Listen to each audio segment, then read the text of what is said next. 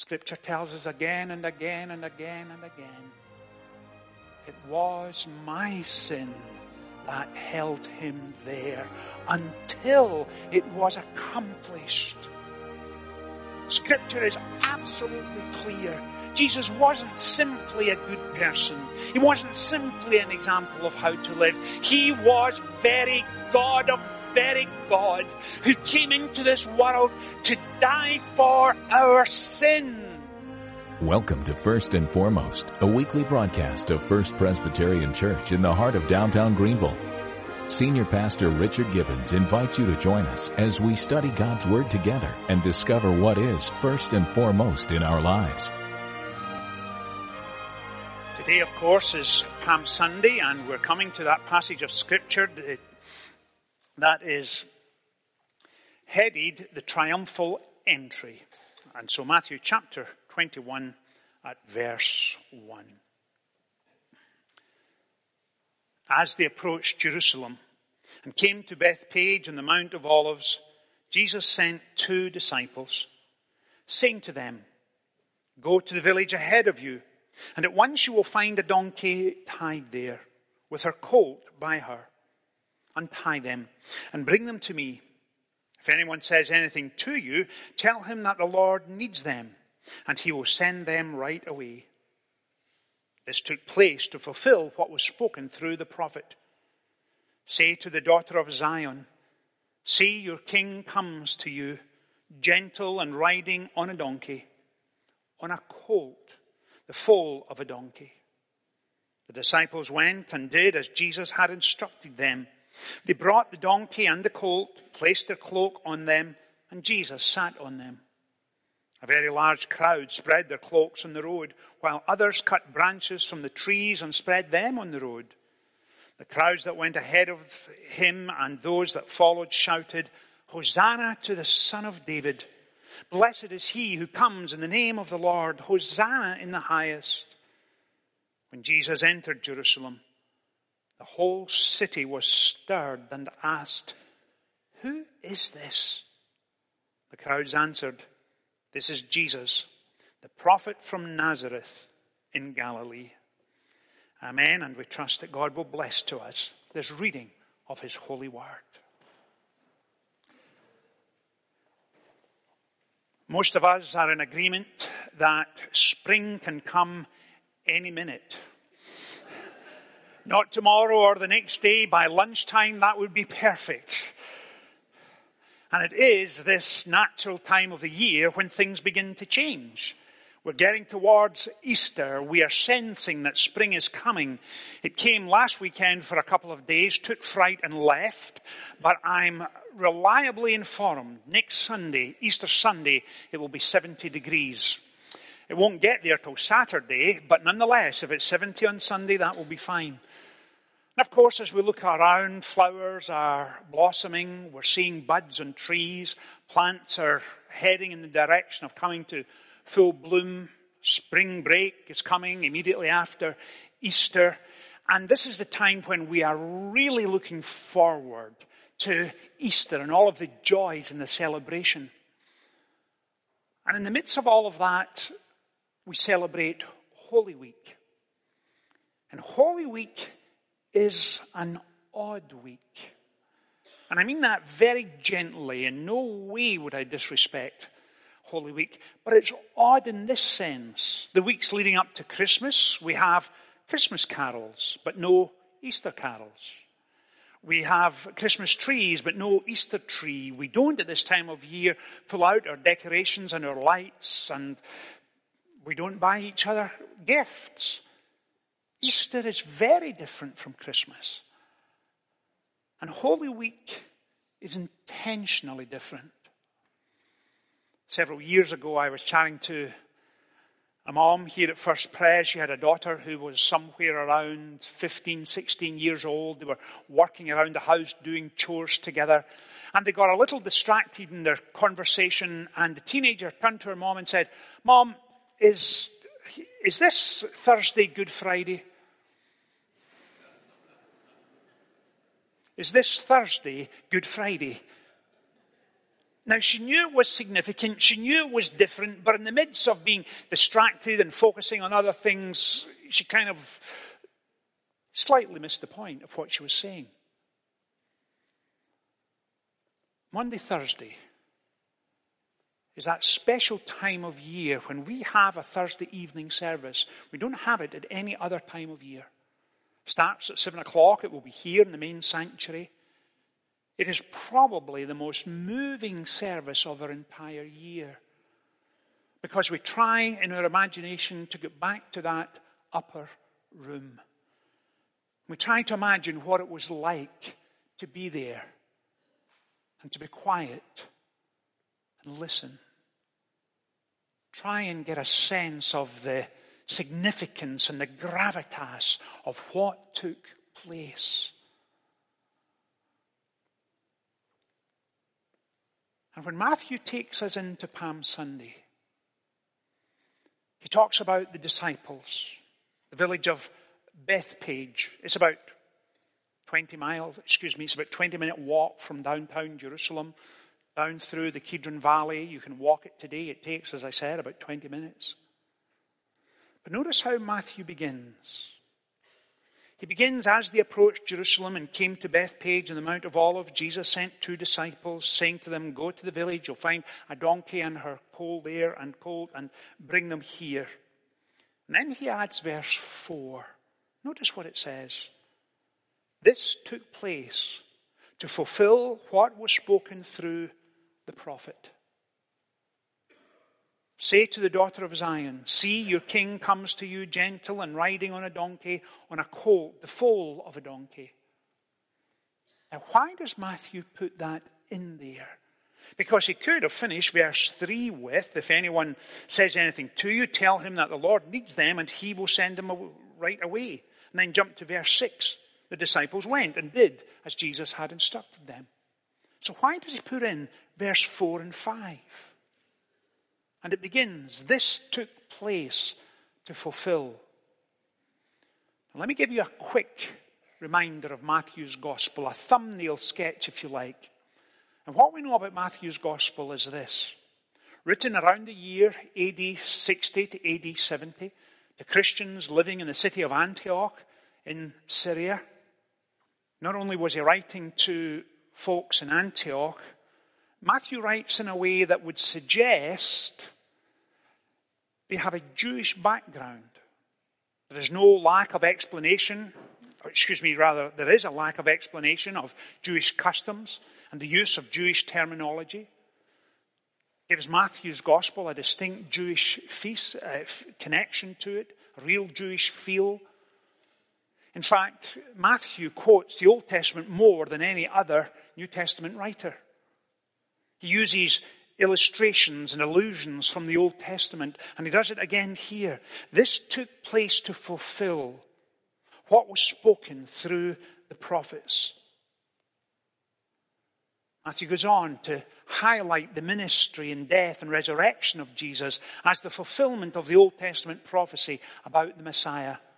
And in writing to folks with a Jewish back- background, as soon as the first Sunday they received Matthew's gospel, they would roll it out on a scroll and read it, and immediately they'd be sitting up. Their ears would pick up. They'd be saying, the fulfillment of all that God had promised? That this Jesus, this Christ, He's the Messiah? That was the kind of questions that would be running through their mind. They know that when Matthew writes his genealogy, he highlights Jesus as a descendant of Abraham, the father of Judaism. When Luke writes his, he goes back to Adam, the father of all humanity. But not Matthew. He's writing to folks with a Jewish background. He wants them to understand that the eternal decrees, the purposes and plans of God from eternity past are now fulfilled in Christ. Matthew emphasizes again and again the role of Jesus as the son of David. The climax of all of God's eternal purposes and plans. That's what's going on right here. That's why he puts it in, because he wants them to understand the significance of what is taking place. Now, the temptation for us on Palm Sunday is to focus on the donkey, or focus on the children and the adults waving palm branches. But that's not the focus of Matthew's gospel. Matthew, quite intentionally, is taking his readers towards Jerusalem. And he's enabling them to grasp and understand all that he has written so far is moving in a single direction. In fact, in Matthew chapter 16, there's a passage of scripture that changes the focus of Matthew's gospel entirely. And it's the same with Mark and Luke, what is called the synoptic gospels. They see it through the same lens. And in Matthew 16, he records this. From that time on, Jesus began to explain to his disciples that he must go to Jerusalem and suffer many things at the hands of the elders, the chief priests, the teachers of the law, and, on the th- and that he must be killed and on the third day be raised to life. In fact, Matthew several times says this as he made his way to Jerusalem, as he was approaching Jerusalem, as he entered into Jerusalem. And so if you're familiar with Matthew's gospel, you know that by the time you get to Matthew chapter 21, there's a sense of expectation, anticipation. The climax is coming. And it's the fulfillment of all that God has said in the past. And that gives you a sense of flicking over the page. Matthew's gospel is unputdownable. You keep wanting to find out what's happening, what's coming. As Jesus resolutely set out for Jerusalem. And he knew, of course, what was coming. And notice what happens as the passage develops. Verse 6, the disciples went and did as Jesus had instructed them. They brought the donkey and the colt, placed their cloaks on them, and Jesus sat on them. A very large crowd spread their cloaks on the road, while others cut branches from the trees and spread them on the road. And the crowds that went ahead of him and those that followed shouted, Hosanna, the son of David! Blessed is he who comes in the name of the Lord! Hosanna in the highest! And notice verse 10. Jesus entered Jerusalem, the whole city was stirred and asked, Who is this? Who is this? What is going on? Matthew has been focusing on who Christ is throughout his gospel. He tells us again and again that he would cure the lame and the deaf and the dumb. He brought Lazarus back to life. Jairus, the synagogue ruler's daughter, was brought back to life. Miracle after miracle after miracle, all moving towards the climax in Jerusalem. And because he tells us that Jesus set out for Jerusalem, he must go to Jerusalem to suffer and die at the hands of the chief priests and elders and teachers of the law. Matthew is powerfully reminding us of this. And please, I need you to get this this week of all weeks. Jesus did not primarily die because Pilate was a weak political leader who would not stand up to the Jewish authorities. That played a part. In the sovereign purposes and plans of God, it played a part, but it wasn't the primary cause. Neither was it the jealousy of the Pharisees and the Sadducees and the Sanhedrin. Yes, it played a part, but it wasn't the primary cause. What was the primary cause? Scripture tells us again and again and again and again. It was my sin that held him there until it was accomplished. Scripture is absolutely clear.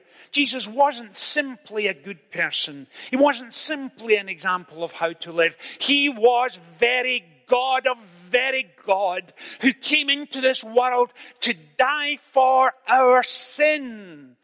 That's what we sang about moments ago. That's what Matthew is telling us. That's why he brings it up again and again and again and again, so his readers can get it and understand. And remember, this took place to fulfill what was spoken about him by the prophets. That's what's going on right there. He must go up to Jerusalem and suffer and die. The person who was the driving force behind Calvary was the love of Christ. He hung there willingly, gladly for our sin. That's what was going on. And Matthew drives it home again and again and again. What else does the passage tell us?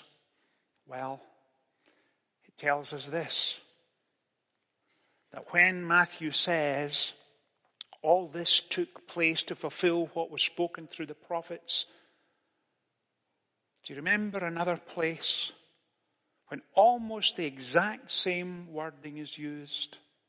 It's the only two places in Matthew's Gospel. It comes in chapter 1, verses 22 and 23, and we read, And all this took place to fulfill what the Lord had said through the prophet. The virgin will be with child, and she will give birth to a son, and they will call him Emmanuel, God with us. That's what Matthew needs us to get. That's why he emphasizes it again and again and again. That's why Matthew tells us all this happened to fulfill the purposes of God. Folks, please hear this. All of history past was moving unstoppably towards Calvary. And Easter Sunday and all of subsequent history flowed from Easter Sunday till the end of all eternity. That's what Matthew is telling us. It is so much greater, so much more significance. Feel and sense the gravitas. The focus is not on the donkey. It's not on the palm branches. It is so much greater. They play their part, but they point towards the identity of Christ. That's why when he arrives in Jerusalem, they say, who is this? Miracle after miracle after miracle after miracle, impacting lives, transforming lives. That's the work of the gospel. Who is this? That's what's going on here. And the scriptures tell us again and again that he was the bread of life, yet was racked with hunger. He was the water of life, Yet he had to beg a Samaritan woman for a drink. He was the door into heaven, yet there was no room for him in the inn. He flung the stars into space and yet needed an oil lamp to light his room. He was adored by angels, called a devil by men. He formulated the laws of motion, yet chose to ride on a donkey. He was the Redeemer of the world and was sold for 30 pieces of silver. And in him was life. And he became obedient unto death. That's why Holy Week is different from any other week. That's why on Maundy, Thursday, when we gather around the communion table, we will be reminded that His body was broken for us. His blood was shed for us. Very God of very God. Sacrificed for our sin. Now you may be here this morning and saying, Richard, I wasn't honestly expecting this this morning. I thought we'd focus on the children and the donkey and celebrate Palm Sunday, but I wasn't ready for this. But I think I have a better grasp and sense of the significance of Palm Sunday. But Richard, here is what I need. I need something to take away with me this week. Don't just explain what Matthew has already written. Don't just explain the historical and cultural context. Give me something I can take away with me this morning. Give me something I can hold on to. Give me a challenge. Give me something to do. Well, let me suggest this. That as we begin this Holy Week and move towards Thursday and Friday that you spend your days in these last eight chapters of Mark's Gospel. Be proactive in your relationship with Christ. Carve time out each day of this Holy Week Open up the scriptures. Read them for yourself afresh. Immerse yourself in them. Don't rush through them. Don't speed read them. Don't put them on a list which you can tick off at the weekend, but spend time in His presence. Wanting to know Him. Longing to go to that deeper place. And in your mind's eye, go and stand in the shadows of the temple Listen to his teaching to the disciples. He teaches a number of parables in that last week. Watch him as he overturns the table of the money changers. Listen to him arguing with the Pharisees and Sadducees and saying to them, Woe to you, blind Pharisee! You think you have it all together, but God in His wonder and grace is about to bring to pass His sovereign purpose and redemptive plans for all of humanity. And you are arguing over how far to walk on the Sabbath day. Listen, pay attention. Immerse yourself in what took place this week. Come afresh. Father, teach me, renew me, begin with me. Let my soul soar heavenward because when you do and when you're there, you will never ask, is this Thursday Good Friday? Because you will know you will have spent time with the Master and you will feel his regenerating and renewing spirit. That's what's going on here. That's why Holy Week is uncomfortable for us and it unnerves us and it should. It should. Let's pray together. Father, enable us, please as we draw our service to a close this morning, to leave with hearts and minds and souls stirred up, recognizing that you, the Savior of the world, have come into this world for such as us.